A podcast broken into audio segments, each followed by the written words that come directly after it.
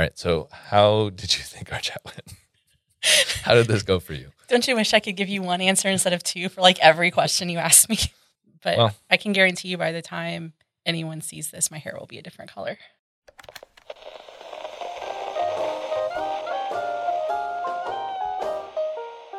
Welcome to The Front Porch with Brian Beaudry.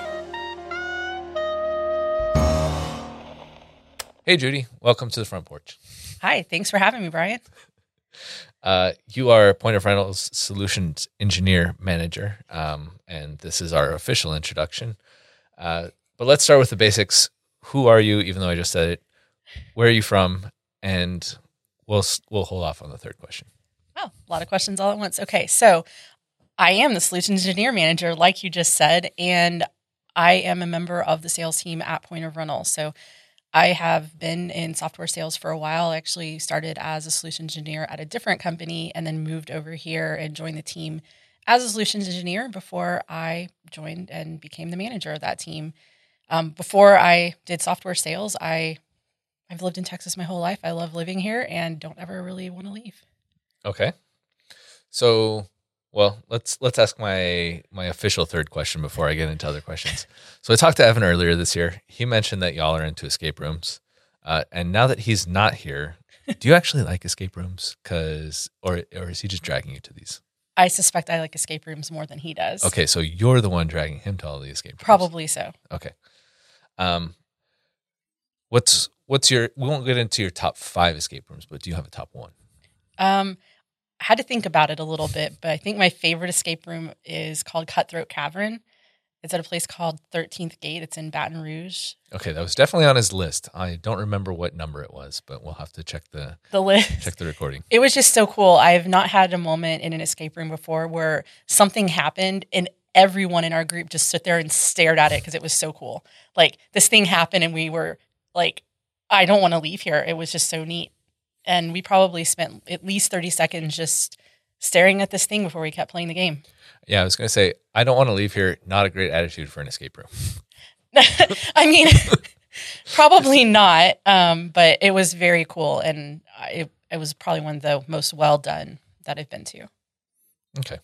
Now, you mentioned earlier that you've you've always been part of sales and you're a solutions engineer. What? How does solutions engineering fit into the sales like team?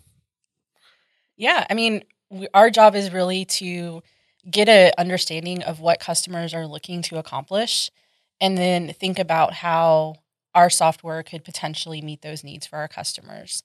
And so a lot of what we do in the sales cycle is talk with customers, get an understanding of what it is that they're wanting to do, what it is that they're potentially having problems accomplishing today, what they would like to do better.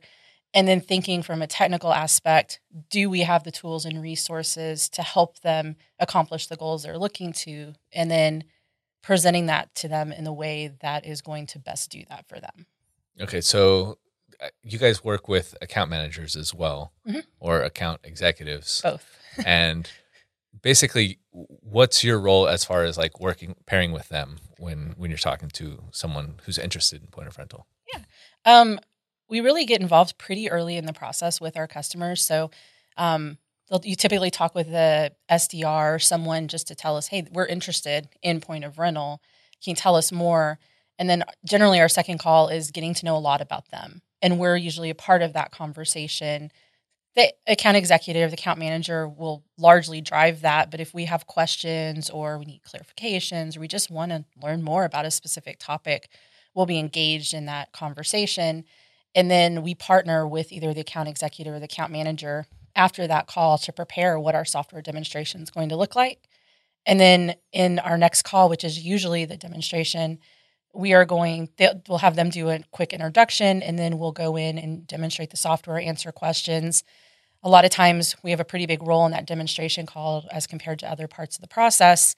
Um, and we partner with that A E or the A M to answer questions, to talk about the value of the software and to kind of show things in the best way and the possibilities and just make sure that customers have the information that they need to make an informed decision.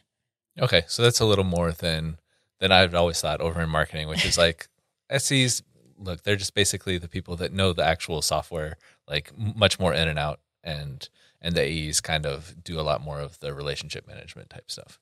Yeah. That, I mean, and at a basic level, that is very true, but we try to partner a lot more because the more that we work together as a team, it, it's just everyone feels a little bit better about it at the end. Yeah. Okay, yeah. Cool. Well, let's get into your job history now. Uh, let's start at the very, very beginning, even before real job history. When you were a kid and you could first start remembering, like, everyone asks, what do you want to be when you grow up? What was the first thing you wanted to be? A teacher. Okay. Yeah. That's that's easy. Sort of related to what you do. Um, at what point did you decide, hey, I don't actually want to be a teacher? Very, very far down the process. Um, I okay. went to college planning at the end of college to become a chemistry teacher. So I got a chemistry degree. I did all of my my teaching courses. I was halfway through my student teaching before I realized that I don't actually like teaching very much. Was it related to a specific incident in student teaching? Not particularly. It was a lot of things. There's just a lot, I think, that people don't realize teachers have to do behind the scenes. It's not just I'm talking to students and I enjoy sharing knowledge with them, but there's a lot of stuff like lesson planning and talking to parents and talking to administrators and a lot of other stuff that happens that I don't think people are aware of. And I, it was not something I was particularly well suited for. Okay. Yeah. As, as a sports fan, I feel like maybe it's, it's related in that it's not just like the game time that's your job. It's the entire week. And there's a lot of stuff you're doing over the entire week to get right. ready. And for. If you want a personal life, it's very hard. Because yeah. you spend a lot of your own time doing things like grading papers or planning for the next day or getting things ready. And, you know, at that point in time in my life, I want I didn't necessarily want to spend all of my personal time doing those things. Okay. Yeah. So you decide, hey, teaching, not for me. Right. Where do you go from there? Yeah. Um, and does it involve chemistry? It does not involve chemistry. Okay. So in college, I also took a lot of computer-related classes because I loved working with computers and math and all of those things. So I had a backup plan of working in the software industry. And so my first job out of college was really in the software industry doing quality assurance, customer support, implementation. I know my LinkedIn profile says that those were all separate jobs, but I worked at a very small company yeah. and everyone really did everything. So you did whatever job needed to be done. And at some point... Um, we started kind of specializing in our roles within the company, and I became a software developer, more on the front side, like web development side of things. Mm-hmm. And then eventually I made the swap from software development into software sales as a sales engineer. Okay. Was there a reason for that, or uh, you just yeah. decided you like sales and there's a little more, maybe there's more teaching opportunities there? Not exactly. You kind of make of it what you will, but I had something happen in my personal life, and full disclosure, I wrecked a motorcycle. I had okay. a pretty big head injury and a lot of other things that went on. And I, when I went back to the job, I just did not like sitting behind a desk for eight hours coding and not talking to people. And so... So yeah. getting in an accident made you actually like want to talk to people more? Yeah, isn't that weird? Oh, that's interesting. Yeah. Um, so basically, I wanted to talk a little bit more and get behind, get out from behind the computer. So I still had a pretty good knowledge of our software. Um, a little less knowledge of how everyone used it in the day-to-day. I gained that over time. Yeah. And then I got to talk with customers a lot more. So I became kind of like I am now, but at a different company, where I got to talk to customers, understand their needs, talk about our software and that type of thing. So it was kind of a transition from being behind the keyboard all day long to being on the phone with people a lot more. Okay. So what I'm hearing is uh, if you want to become more outgoing, just go no. back. I nope, definitely bad, bad do T S A. not do not recommend wrecking a motorcycle. It terrified everyone around me. This okay. first time my husband had ever called my mom. And the first thing that he says, first off, everyone's okay. And so now my mom just dreads phone calls from my husband. I was going to say, at least at least that's a good first off, I guess. I instead of, could be worse. There's been an accident. That I, I like the okay part first. Yeah. Okay, so... What what are do you have some other career highlights as far as what you've done since since your first job, but before you got to Point of Rental? All right, I would say as far as this, I'd go back to my first job. My first job was really fun, actually. Mm-hmm. Um, so while it wasn't a teacher and it wasn't my first job in software, my first job was at a hardware store. Okay. And that hardware store had rental. Um, oh, so you've been here for a, a long time in the industry. Sort of. You, I was that high way, school student doing things that related to, to rental. So I got to be this the person who went in and um, all these napkins just came in. Can you please count them? Or um, this came back and it's really dirty. Can you go out back with the pressure washer and hose it off? That was most of my experience, was the person who, when things came in, I got to be the person to clean them. Or occasionally, if they needed a delivery, I also had a truck. So sometimes I got to be the fun person. You know, this like sixteen-year-old high school girl shows up with your delivery on the back of her pickup truck. That was me occasionally. So it was a pretty fun job. I mean, it, I really enjoyed working there.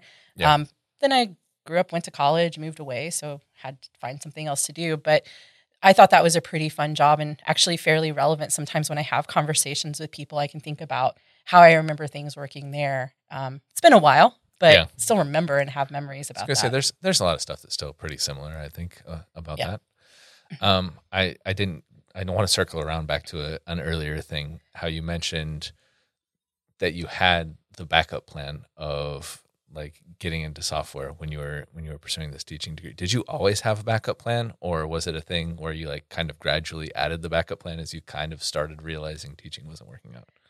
Um, no, I just took classes all the way through college for it. Okay, it was just something you were interested in yeah, anyway. It was fun. You have to take classes not related to your major, so I may as well take something I'm interested in, so that's what I did. That's true. I don't recommend taking a bunch of classes of things that you're not interested in. That's not a good way to Yeah. maintain your momentum towards a degree. All right. So how did you end up here at Point of Rental? I think if you guys have listened to Ross's podcast, I'm going to take a page from his book and blame it on my husband, who is Evan, who also works at Point of Rental. Yeah, I was going to say, I feel like you know some people. I do. I actually know quite a few people at Point of Rental, and some of them I met several years ago. So as I mentioned before, I worked in, I worked as a solution engineer at a different company. And at that, at some point in time there, they sent me to a training in California. And I met two members of the sales team at Point of Rental at that training. Wow. Um, and they still both work here. So when I was going through the interview process, they they apparently got asked about how I did at this training. So um, I still work with them now. And it was just really funny to me that I met them at something completely unrelated to Point of Rental. I'm going to demand the names, by the way. Um, John Hoffer mm. and Mark Jordan. Okay. Thank you, guys. All right. Um, but I also knew Ross. Ross and I have known each other since we were kids, so we we grew up pretty close to each other. I was the maid of uh, honor at his siblings' wedding, so okay. known them for quite a while. Yeah, I heard that he he and uh, Evan race. Were you part of these races? I Once went time? one time. Um, car racing is not for me. Okay. I tried it. This is my general philosophy in life, is to try everything once, maybe twice. Yeah. But so I did it. I tried it. And then I determined that that was not a thing that I was okay. particularly fun for me. Um, but then I also knew other people. So I'd worked with um, Paul Finola. He's on in the implementation team. I'd worked with him at a previous job before. Yeah. Um, Robert Flock. We I worked there, worked with him as well. So there had been other people at Point of Rental I knew too. And everyone was really happy working here. And so I thought it was a pretty good. When I was looking for a change in my career, why not look at a place where I already know a lot of people? And, you know, I've been to a holiday party here before, so I know I get along with pretty much everybody. Um, yeah. I'd even met Lauren before. One time we were, I was flying back from Vancouver, and she was a few seats behind us on the plane. So randomly I ran into somebody else. So it was pretty interesting just how many people I'd met before I came here, and everyone always made me feel welcome and comfortable. And I just knew, like, culturally, this was going to be a really good place for me. Yeah, wow. You you definitely have uh, a bigger circle than I do. I've I've never run into any pointers on on any flights, except for when we're like going specifically to the taking the same flight because of Point of Rental. Uh, okay, so what do you do now that you're a solutions engineer manager? We talked about what solutions engineers do. What does a solutions engineer manager do? I manage the solutions engineers. Brian. All right. How how. What what is involved in managing solutions engineers? Yeah, so we have eight solutions engineers globally. So we have two located in the U K, one in South Africa, one in Australia, one in Canada, and three in North America, although none of them in Dallas other than me. So a lot of it is coordinating and just finding time to meet with everybody.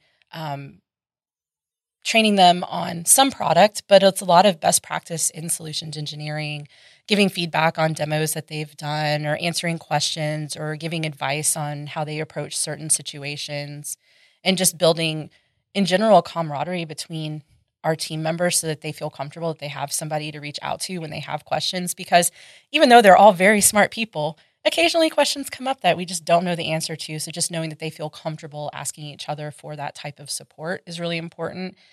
And then on top of that, I work with the other members of the sales team. So the teams that manage the account managers or the account executives, it's pretty important that we're all working well together. Yeah. So just making sure that that process is being done and that we're working as well as we can to support our teams and that we have good relationships between those different groups within sales. Are there any like additional challenges? I, I mean, obviously you've been in solutions engineering, but like you mentioned, you have people all across the world and literally no one else is here in, in the office with you. Um, what are, what are some of the additional challenges that brings to you? Scheduling meetings is really fun. Um, I actually don't have a time that I can schedule a meeting that every single member of the team can be there. Yeah. Um, it's going to be two a.m. for someone. So trying, we try to schedule meetings where most of the team can be there, but then we also schedule meetings. So like the U K team can meet with the, our guy in Australia, the U S team can meet with the guy in Australia, the U S team can meet with the guys in, in uh, Europe. So we're really just trying to make sure that everyone has open lines of communication. I think that's probably honestly a big part of it is just making sure that there's time for everybody and everyone feels heard and listened to. Yeah. And then on top of that, I think another added challenge, we sell multiple solutions within the company. So we have three main R M Ss that we sell, yeah. and I know two of those three very well. So sometimes I have to step back and think of it or go ask the right people about the third one because that's not necessarily my area of expertise, and I just have to rely on my team that they will be able to cover those pieces. For sure. Okay. What's the most challenging part about your current role? Is that it? Um, sometimes that is a big part of it, honestly. There are days where I have a call at seven a.m. and then I have a call at seven p.m. Um, but I definitely want to be there and be supportive of the team that I'm working on. I would say that's probably one of my biggest challenges is just making sure that everyone feels like they have enough time. I don't want anyone to ever feel like I don't care about them because I do. A lot. Yeah. Yeah. That's, that's definitely challenging. Like I have weird hours and it's, we have a, a member in, of our team who's in Australia and it's like, technically my day ends before you really even get up. Uh, but yes, I will stick around for a couple hours just so right. we can communicate. And okay. What's, what's your favorite part about your current role then? I really like when I see the progress that my team members are making. Um, whenever they get a shout out or a kudos, I'm really proud of them for it. Like it's insanely rewarding for me when my team is recognized for the work that they're doing. I think that's the thing that makes me most happy is when they get recognized for something. And I know that's really cheesy, but I really like that. I like when they get appreciation and called out on good work that they've done. Yeah, because I know like in sales, at least on the like account manager side, it's like, all right, you have like the sales are kind of assigned to you and you have like the whole leaderboard and thing. But for, for the S E side of things, it's just like you guys are kind of helping across everything. And yeah. there's not necessarily a, you brought in X number of dollars. Yeah, because we team, we we focus as a team. Like if one of us succeeds, we all kind of succeed. That's kind of the mentality I try to have on that. And yeah. It's not really the same as saying, hey, you didn't hit your numbers this month. It's as a group, we want to do what's best for the company. Yeah. All right. Well, I like that vibe uh, a lot more than the super competitive. Uh, oh, don't uh, get me wrong. Some of us are competitive still, but not yeah. the same way. I think that. Okay. Before we get into your non-professional life, we got to play a game. Uh, we're going into repeats with our, our titles already since you have the, the same last name as Evan. So we're going to play a game of Fort or Fort No.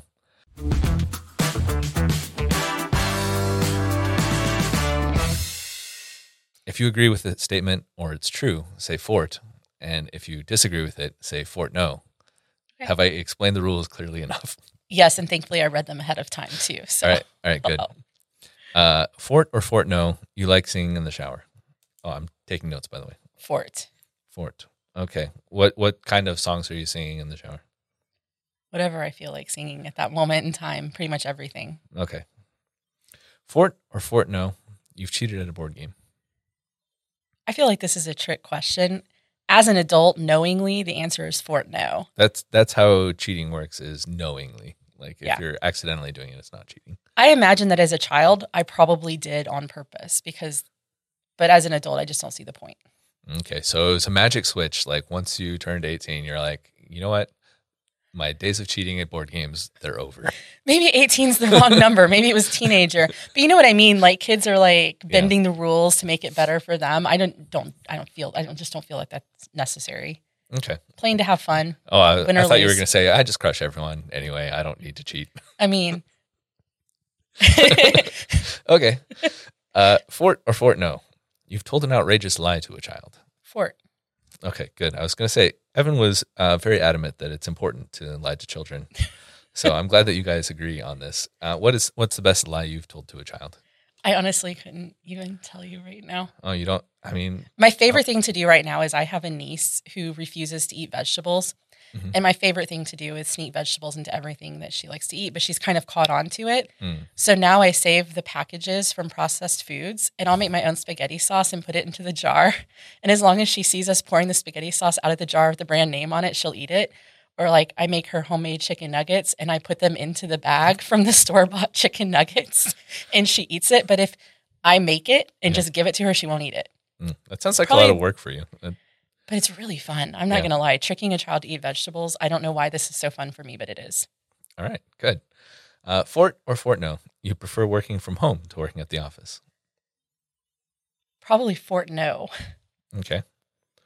I have to ask why on all of these. So most of the time that I'm working from home, it's because something's wrong with my house, and I have to be there, and I don't want to be. Okay, so there's a bad association with Yeah. All right, we're we're gonna get into your house later, so I'm I'm not gonna follow up too much on that.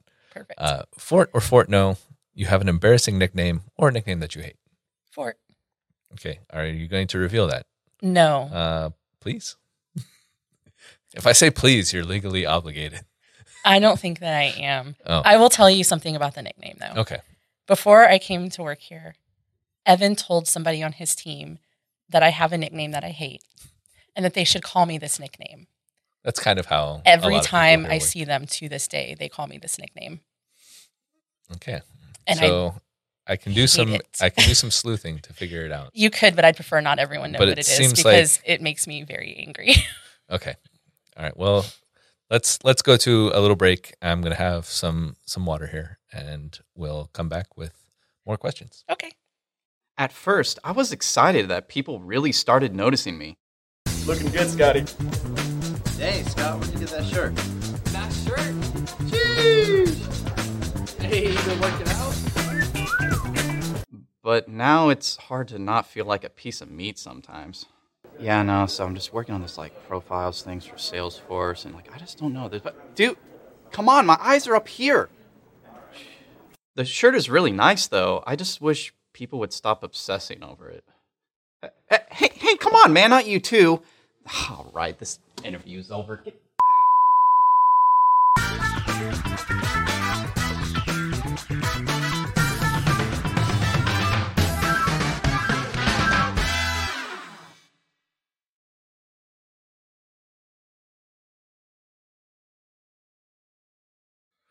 All right, Judy. Once upon a time, I participated in a tic-tac taste test. I should not have written that.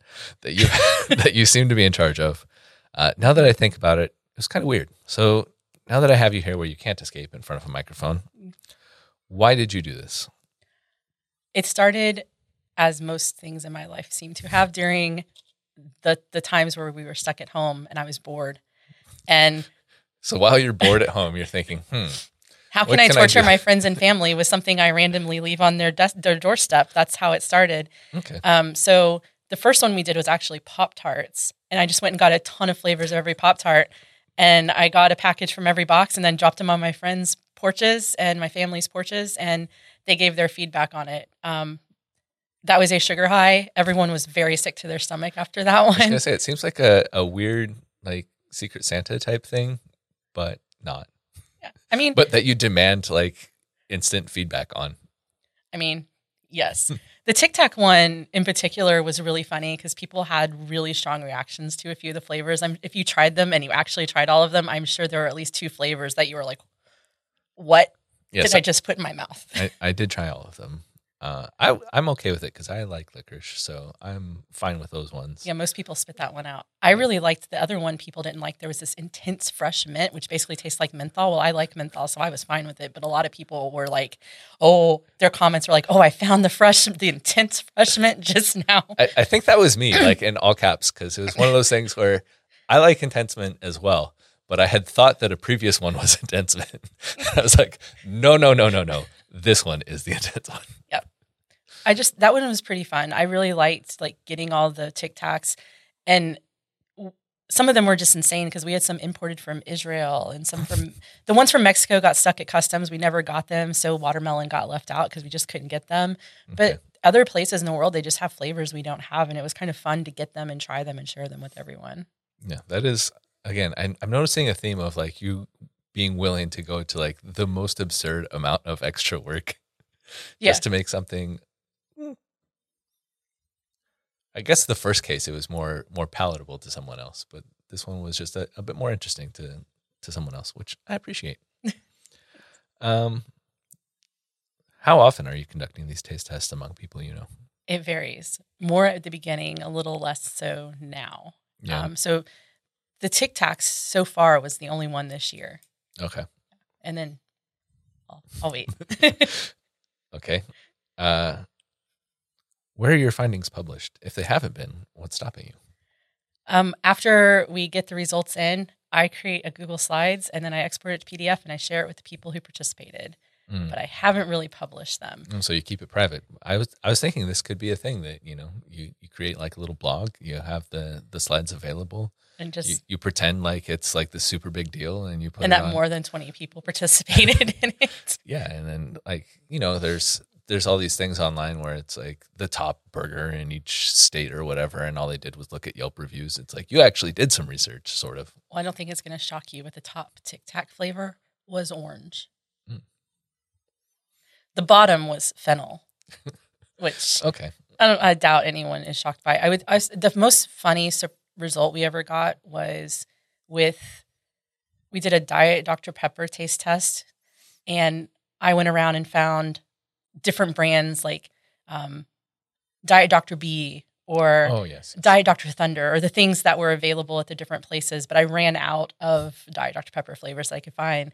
So I put Coke Zero in the box, and Coke Zero won the Diet Doctor Pepper taste test, which and, and was the, interesting. And the winning is that it tastes most like Doctor Pepper, or it's it got the, the highest rating of okay. people liked it the best. And I found that pretty interesting. They may have just been tired of tasting Diet Doctor Pepper at that point, and that's fair. But P I B Zero is in there.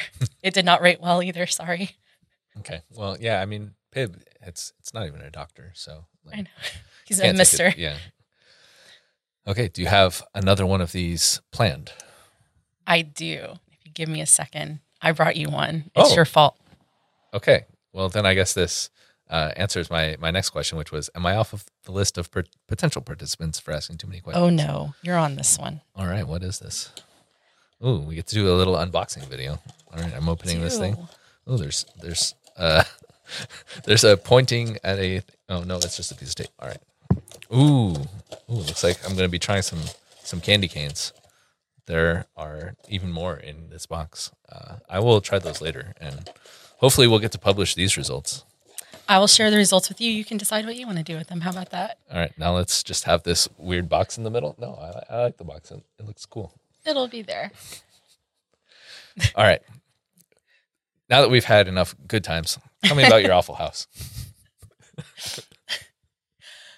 As with a lot of people, we decided to move in twenty twenty. We mm-hmm. were both working from home, and we could not have a single phone call where I, we couldn't hear each other. So we were just too close together. When I worked from home, it was fine. When he worked from home, it was fine. But when we worked at home together, it was entirely too small. Yeah. So we're like, let's move. And we find a house. We make an offer.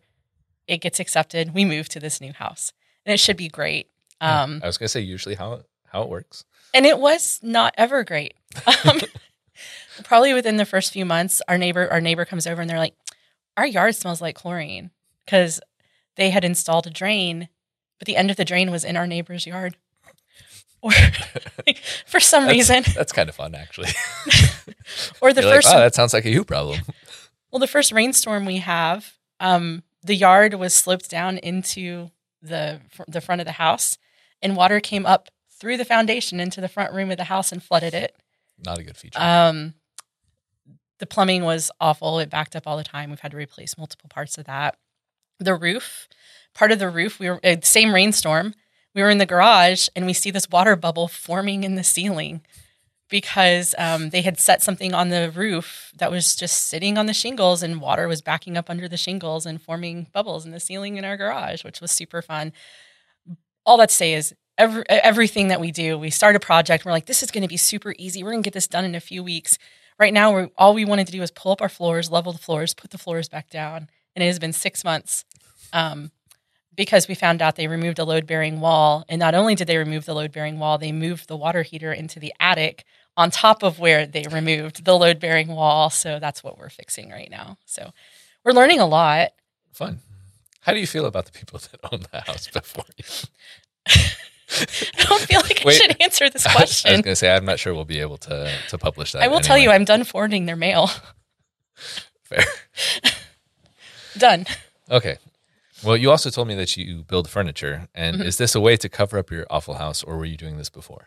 I've been building furniture for a long time. Okay. So my dad makes bowls and furniture and all sorts of other things, and I just picked up on it from him. So we had a at one of our old houses, we were like, oh, we want a dining room, but our tables, is, our room is this really weird length, and all mm-hmm. the tables either were way too big or way too small. So that's the first real piece of furniture I built on my own. I would say Evan helped some, but we built our dining room table. And then after we built the dining room table, we went and bought the chairs.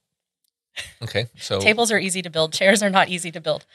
Yeah. And Listen. then you have to do it a bunch of times to yeah. like have multiple ones. And then you have to get it perfect every single time. Or you could, I guess you could go with the vibe of, you know, hey, we're doing a little bohemian thing. We don't yeah, want to have That's what matching. I would do nowadays, probably. Yeah. But back then I was like, we're just going to go buy some chairs and stain them to match this table that we just made. And we had the table up until we moved to the house we're in now. So we had it for like fifteen years. It was really fun mm-hmm. um, to talk about that and just have it around. But even now, like in Evan's office here, there's a table that I built, or there's other things. Um, but nice. Yeah. So you still do it? Cool. I was going to ask you to tell me more about this table, but I mean, it seems like it didn't even get to make the trip with you. Maybe that's why your new house is not is not working. It's because it doesn't have this the cool table. table. Yeah. I will tell you, it was the first thing I did by myself, and we may have been a little bit like, oh, man, we really don't want things to go wrong. It had a lot of glue and a lot of screws in it. If you were to look at the bottom side of the table, you would have definitely known this was not something you bought at a store. You're like, this is this is my signature style, I believe. Yeah. Well, the people who bought our old house, they're like, oh, my God, this table fits perfect in the space that it's in. And they asked if they could buy it in the chairs, and we're like, sure. Cool. So, all right. Well, yeah. I'm I'm glad that worked out. Me too. Okay, you are also traveling a lot. You said you and Evan are going on twenty trips to celebrate twenty years uh, together, and you've done sixteen of them. By the way, uh, spoiler alert, this is not actually like being recorded at the end of December, which in which case you would be in a lot of trouble. But we're at the end of November. Um, where where are you going? Yeah, so we have four places left. I would say that due to our house issues, our budget for travel is pretty low this year, so set your expectations low. Yet your your goal of getting out of the house, it, that's that's why the twenty, right? Yeah, basically. So we are going to visit Evan's family for Christmas. They live outside of Houston. Okay. And when we're there, we're going to go down to downtown one day and kind of Houston is one of our destinations that we're going to. That, that counts for me. I've lived in Dallas-Fort Worth for seven, eight, nine years, and I still haven't been to Houston, so... I'll tell you where else we've been that counted on the list too. But as a part of that, we're going to go to Galveston. And then on the way back, there's a small town kind of between Houston and Dallas called Navasota. They have a wolf sanctuary and a honeybee farm, and you can sleep at it. You can glamp basically at their honeybee farm. So we're going to okay. do that on the way back. And then our fourth city is Denison, which is kind of by the Texas-Oklahoma border. Okay. But I will tell you, we counted Dallas and Fort Worth and Denton and Frisco mm. as cities that we visited this year. Is it a thing where like you visited it and you at least like stayed a night at, at the place, or is it? We, we didn't stay nights there, but what we did is like in Dallas, we started the day off. We went to Deep Ellum and we did a walking food tour. We went to the Museum of Illusions. Okay, so you did a little touristy stuff. Yeah, and okay. then we went across town and we got to ride one of those e-bikes where we did a tour and we stopped at the different murals and we got photos and all this other fun stuff. And then I've lived in Dallas a long time. I had never been up Reunion Tower until this year. Yeah. That was part of what we did that day. So just doing things we hadn't done before. Um, the only thing that we did all year long that I did not would not do again is in Fort Worth. We went on a ghost tour. Mm-hmm. And normally I find those somewhat at least entertaining or amusing, or I learned something. And it was, and no ghosts, or um or were there ghosts? I'm not exactly sure how to answer that question. I would offer that anytime the E M F reader went off, even mm-hmm. if we were walking by a store that had a theft detection device, or my phone had just ring rung, so you know that's why it went off. Yeah. He would stop and start in the middle of a crowded street. He'd step into the street and start talking to ghosts. It was one hundred six degrees outside, and and Evan and I were like, "This is not fun anymore. It's hot." Yeah, at weird. one hundred six degrees, it doesn't sound fun. But if you want to just like, you know, it's kind of like people watching with that person. I don't, I don't know if it's. Uh... Yeah, I don't, I don't even know. All right. But we've done ghost tours before that were really fun. This one was not. Okay, so don't do that. Uh, what is something people misunderstand about you? Sometimes I can be really quiet. Um, it's not necessarily because I don't care. It's because I have to process something before I'm willing to give my opinion on it. Unless I've been thinking about it ahead of time, or like this interview, I was able to think about, we talked about it, like what to expect. If I don't have time to prepare, I sometimes just don't necessarily have an opinion to offer, or even an opinion maybe that I feel is valid to offer. So I think sometimes think people think that I don't care or I'm not paying attention. That's not it at all. It's just I have to think about things before I'm willing to tell you what I think about them. Like it takes me a few moments to process those things before I'm willing to offer my thoughts or opinions on it. It's basically. That's fair. Yeah, I, I think I operate pretty similarly. That's kind of why I always have the questions for other people, because it's like I would not be down for an interview where it's like, hey, I'm just going to ask you a bunch of questions for an hour while you're on camera. And, and you just be like, yeah, off the top of your dome, just, hey, I need perfect answers. I need you to remember everything that you want to say. Uh, okay. Do you have any questions for me? You get exactly one. What's the funniest prank that you were a part of at Point of Rental? Oh, gosh. The thing is, I'm not generally actually in on most of the pranks, because I... some of the pranks are further than I would really, I feel comfortable going. And I'm one of those people that it's like, okay, it's a little too far. I'm going to let this person know. About, I'm going to let this person know, like, hey, by the way, like, you're okay. So probably the, like the one that I was most actually involved in was the one where we convinced Thomas that he burned down some, some buildings. Because I was the one who... um using like the inspect tool on the page, I edited the, the Fort Worth Star Telegram article to make it read how however it read. And that's why it's like, you have to look at my monitor and see it's pulled up. I can't like send you the link or anything. Right. Um. So yeah, there was that one.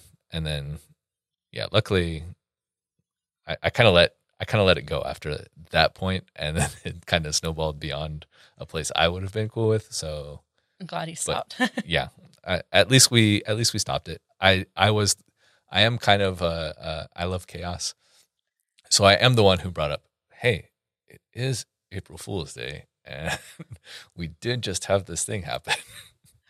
So I, I kind of set it up, and then I, I like to set things up, and then just wash my hands and and, and leave. Let someone else yeah. carry on with the fun. It, exactly, and then you know sometimes. I, I maybe give the idea to someone who shouldn't have the idea. So, okay. Okay. Now, before we go into the five important questions, I need you to give me a top five list in a segment we'll call Give Me Five.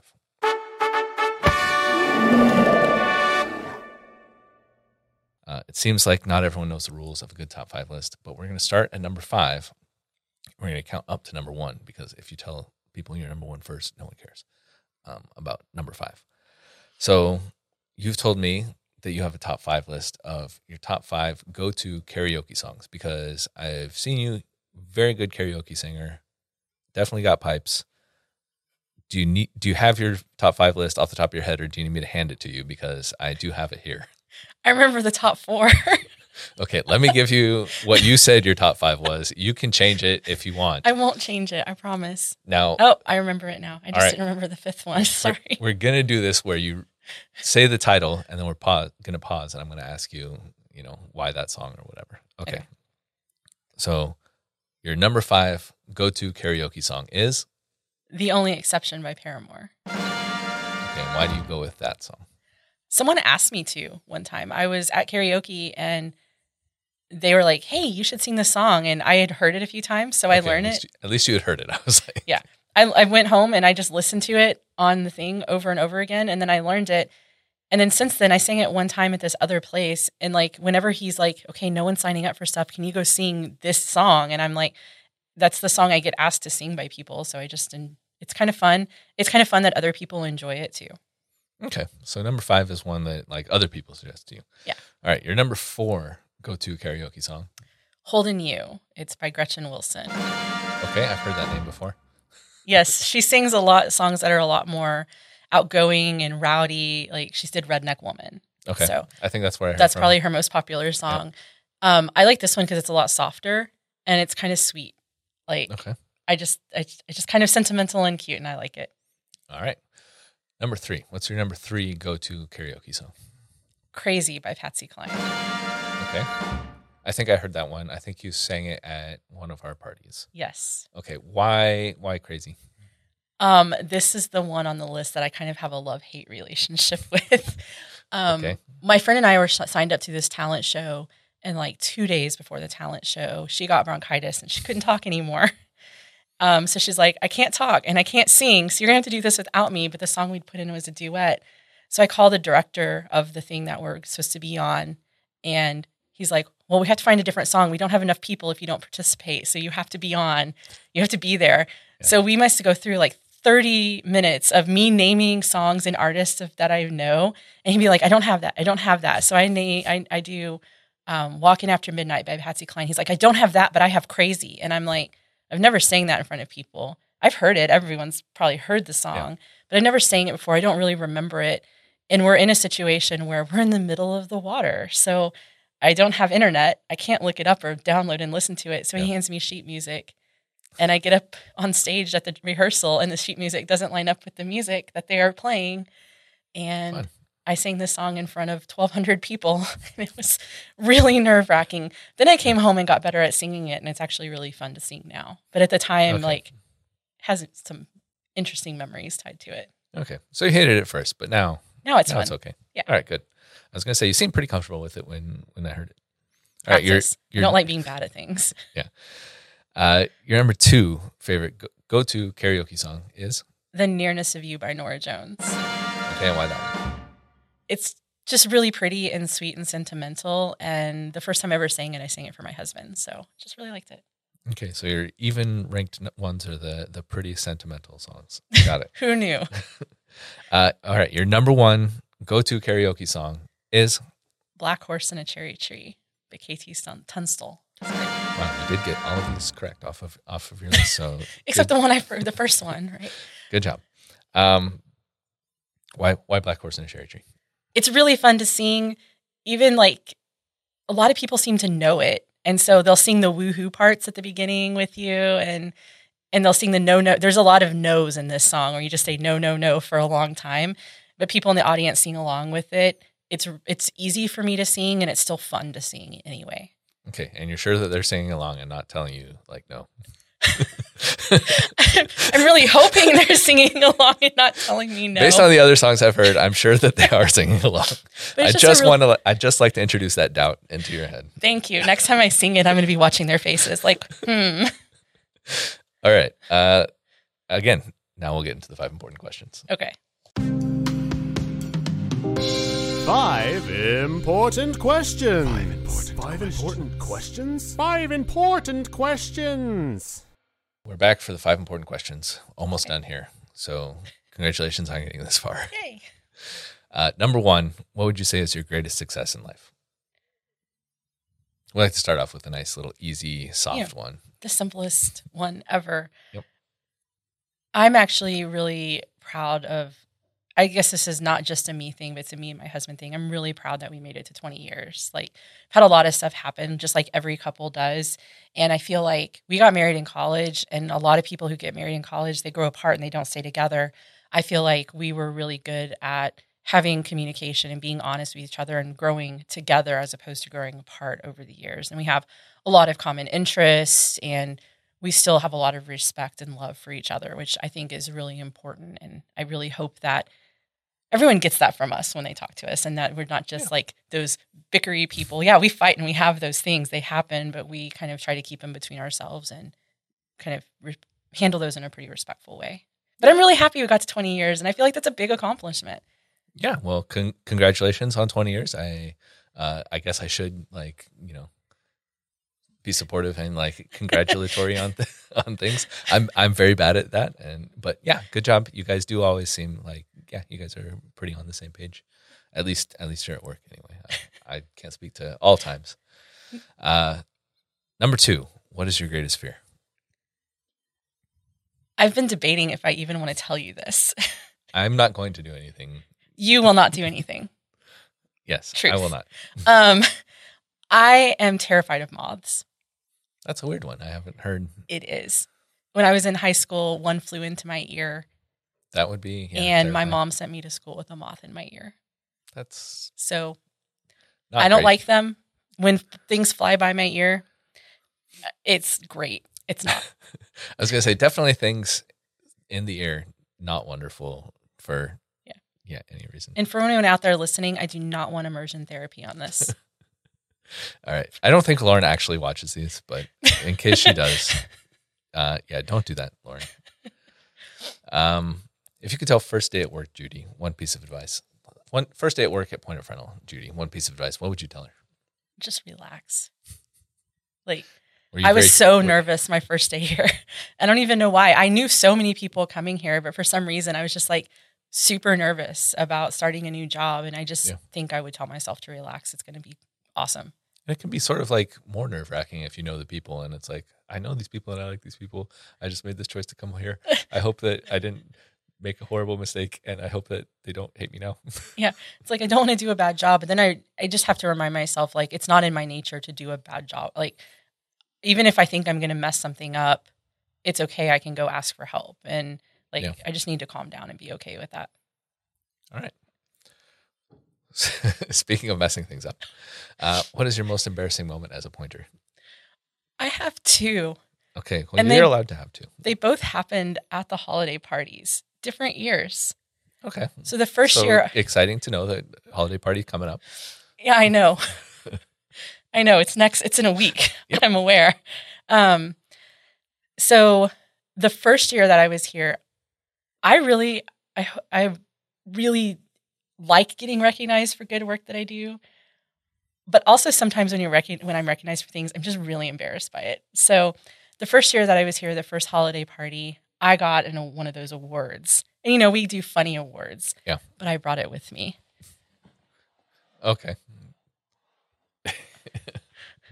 that's pretty good. Can you point it at that camera because I don't know where anything is.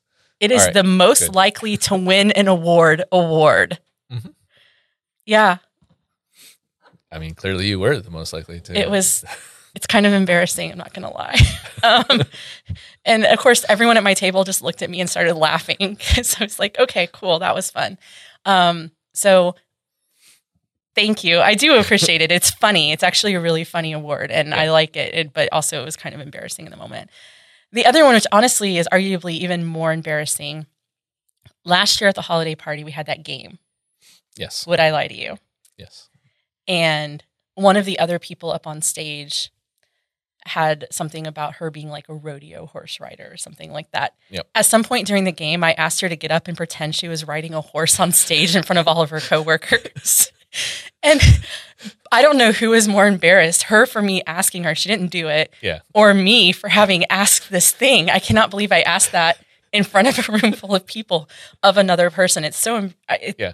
There's no good reason for that to have come out, and it was so, just so. Sometimes you get into the game show, and it's like it, this would be funny, but it's like, wait a minute. Also, is this the best audience? No, probably, probably not. not so much. So, um, can't wait. Can't wait for next week for what embarrassing thing comes out. All right, good. I'm I'm excited to see what yeah. embarrasses you this year. We'll see.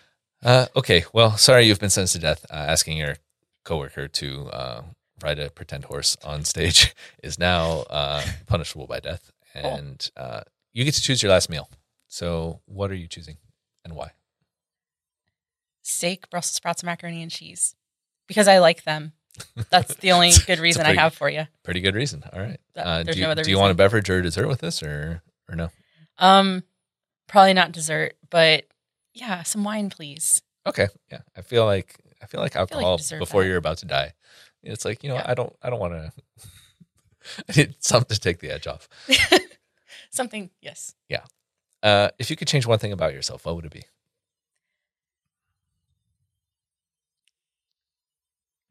Don't act like this wasn't in here. It was in there, and I know it was in there. Okay.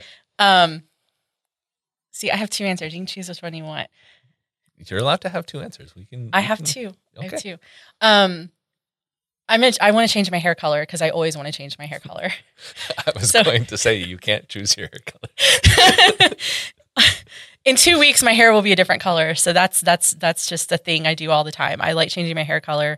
It's not really that important, though. I think the other thing is just how I react to criticism, depending on who I'm getting criticism t- from or even the validity of it. I yeah. can don't always react in the best way, and I can just it happens, you know. Can, but like can, can relate if it's from a person that I respect and it's very valid. I have no idea why that hits me so hard. Oh, I, I mean. I, it's one of the things that I've talked about with some of the other some other pointers where it's like there are things that it's like I know I suck at, and it's like I already feel bad about it. I don't. I really don't need to hear it from other people. It's, I know. I've been working on these things for a while. It doesn't. It's like I'm trying, guys. You can tell. I wish. I wish it would come along with not just telling me I did this thing wrong, but how can I? How can I potentially change this thing? Because like, yeah. I don't, clearly I don't know how, or I would have done it already. Yeah. And I think that's probably like, probably the best way to react is like, hey, that, that is something that I've identified about myself that like, hey, I, are you able to help me? Do you have any like resources? I noticed that you don't seem to have this, this challenge that I have. Uh, help me out. Yeah. yeah. Okay. If you could change one thing at Point of Rental, what would it be? This is a snap change instead of a, like, we're going to gradually work at this and eventually get better at the thing. Brian, I am not help doing you any favors today. I would change the temperature in my office. All right. I like I like it when there's a nice little simple one. That's, that's a good one. What would you change it to? Are you do you prefer cold rooms or warm rooms? It varies depending on the year. In the middle of summer, my office is freezing and I have to wear a jacket. In the middle of winter, my office is burning up and I want to wear a tank top. So I would like anywhere between those things would be great with me. Okay. So like what normal people consider room temperature rather than like my room's temperature is a really large range. Yes. Okay. What is your spirit spice? I took a BuzzFeed quiz on this before we came into the room today. And okay. apparently my spirit spice is paprika. Okay, why why are you paprika? Because it's bold and complex, Ooh. according to BuzzFeed. Okay, well, at least you are citing sources on this instead of just making it up. A very reliable source. All right. Yes. Tell me a secret about Point of Rental. It doesn't have to be a secret to like all pointers, but it could be like a secret to like the industry or anyone generally watching. Generally watching. Well, I feel like we should talk about Irby. Okay, tell me about Irby. Do you remember him? We haven't I, seen him in a while. Yeah, I haven't. I, I think he's lost or, and or dead. I fear for him. We have an office gnome. His name is Irby, and he's really cute. He hides out in various different locations. Occasionally, he gets spotted, and when he does, we take selfies with him. We post them in one of our water cooler channels, or we have a little channel for him. And then he goes off and hides somewhere else until someone finds him again, but we haven't seen him in a while. He's been missing. So if you guys see Irby, um, we are looking for him, um, but we, we all miss him, and we're really concerned about his safety and well-being. That's that's very true. Um, I'll I'll try to get a p- picture, like uh, you know, an archival picture that we can put on during the. Yeah, and we do have an interview with him if you if we wanted to, um, oh, if anyone's curious to learn more about him. I'm um, not. I'm not going to find that. um, that you know what that was actually. If we go back to the embarrassing question, something happened with that too. So when we recorded that video, mm-hmm. I had in- installed on my browser this speech emulator that would change my voice so that I would sound more like a gnome, right? Yes. And I forgot to uninstall it. So I did a call with one of our like. with Dave Detter. And, and, with the, and then for, I didn't for know. For those unfamiliar who Dave is, he's like a leadership growth uh, coach that, yeah, we work that we work with. So I have this interview with him with this speech emulator on, and I completely forgot I had that interview with him. And the first time I meet him in person, he's like, you sound really different in person. Oh, so that was he- your first time talking to him. That's, that's great. It was great. I was like, I didn't think I had any calls during that time period where I forgot to install it. Well, at least it was with him and hopefully not on I don't sales think calls. It was any sales calls. Okay. So.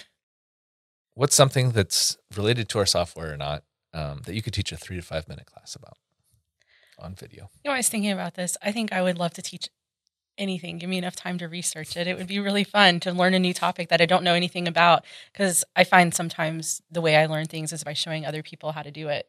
Yeah. So, I mean, it could be, hey, I'm, let's say some things that I do definitely know about right now. If somebody wanted to know about some furniture building technique or building an escape room prop or crochet or how to make vegetables in your chicken nuggets and get your niece to eat them, I could probably do a class about that. Okay, I'm interested in this, in that, in that last one. So we'll have to talk about content generation. Thank you, Judy, for chatting today. Thanks, Brian. It was nice to be here. Good. Thanks also to Andrew Sherrington for editing this thing by the time it gets to the audience. Uh, thank you for making the graphics. And also thank you, Daria. If if you're the one making the graphics, I honestly just send it to Andrew and I don't know where it gets done. Um, and to everyone that made it to this point with us, thank you for joining us today. Uh, we'll keep the Porch Life running for you.